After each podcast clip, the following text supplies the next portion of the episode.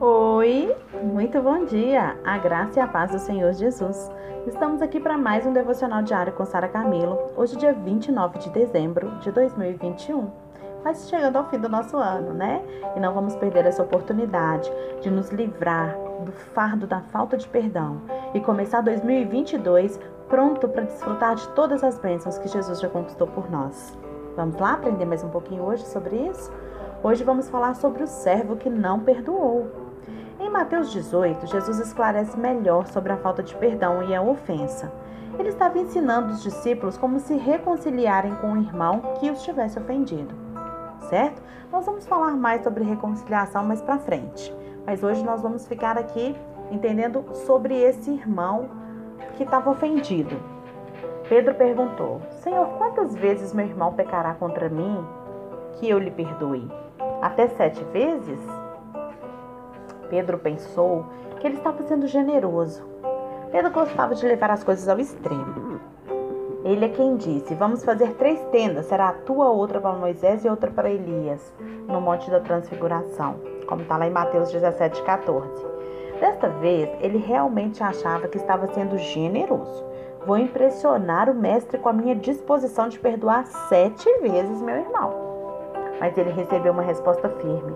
E Jesus acabou com o que Pedro considerava generoso. Não te digo sete, Pedro, mas eu te digo setenta vezes sete. Mateus 18, 22. Em outras palavras, perdoe assim como Deus perdoa, sem limites. Mais tarde, Jesus conta uma parábola para enfatizar a sua posição. Mateus 18, 23 e 24. Por isso, o reino dos céus é semelhante a um rei que resolve ajustar as contas com seus servos, e passando a fazê-lo, trouxeram-lhe um que devia dez mil talentos.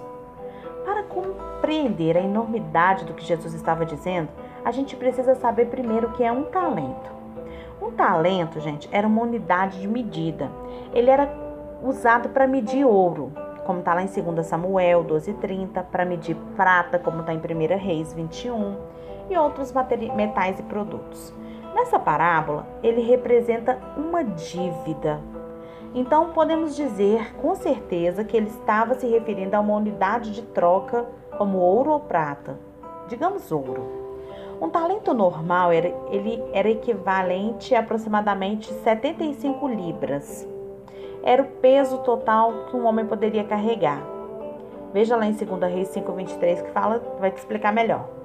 10 mil talentos seria aproximadamente 750 mil libras ou toneladas. Dessa forma, o servo deveria, devia ao rei 375 toneladas de ouro. No presente momento, o preço do ouro é de aproximadamente 375 dólares a onça. No mercado atual, um talento de ouro valeria mil dólares. Sendo assim, 10 mil talentos de ouro equivalem a 4,5 bilhões de dólares. Esse servo devia ao rei 4,5 bilhões de dólares. E Jesus estava enfatizando aqui que esse servo devia uma dívida que não poderia pagar. E a gente lê lá no 25 e 27, no capítulo 18. Não tendo ele, porém, com que pagar, ordenou, ordenou o Senhor que fosse vendido a ele a mulher, os filhos e tudo o que possuía, e que a dívida fosse paga. Então o servo, prostrando-se reverente, rogou: Se paciente comigo, Senhor, e tudo te pagarei. E se o Senhor daquele servo, compadecendo-se, mandou-o embora e perdoou-lhe a dívida. Agora vejamos como essa parábola se aplica quando somos ofendidos. Quando uma ofensa ocorre, existe uma dívida. Você provavelmente já ouviu, ele pagará por isso. Dessa forma, o perdão é como cancelamento dessa dívida que a pessoa tem que pagar. O rei representa Deus, o pai que perdoou a dívida desse servo que era impossível pagar. Olha em Colossenses 2, 13 e 14 que diz assim: e a vós outros que estáveis mortos pelas vossas transgressões e pela incircuncisão da vossa carne, vos deu vida juntamente com ele, perdoando todos os nossos delitos. Tendo cancelado o escrito, ou seja, a nota promissória de dívida, que era contra nós e que constava de ordenanças, a qual não era o qual nos era prejudicial, removeu inteiramente, encravando-o na cruz. A dívida pela qual a gente foi perdoado, gente, ela era impagável. Não existia alguma forma de pagar a Deus o que a gente devia para ele. A nossa ofensa foi terrível. E assim Deus nos deu a salvação como presente. E Jesus pagou a nota promissória que existia contra nós. E hoje a gente pode ver o paralelo entre o relacionamento do servo e o rei e o nosso relacionamento com Deus. Saindo, porém, aquele servo, no verso 28, encontrou um dos seus conservos que lhe devia cem denários e, agarrando-o, sufocava, dizendo: Paga-me o que deves. Um denário era aproximadamente o salário diário de um trabalhador. Se formos comparar com o salário de hoje em um dia de trabalho americano, mais ou menos 100 denários seriam aproximadamente 4 mil dólares. Vamos continuar a leitura bíblica. 18, agora 29 e 30. Então o seu conservo, caindo-lhe aos pés, lhe implorava: Sê paciente comigo e te pagarei.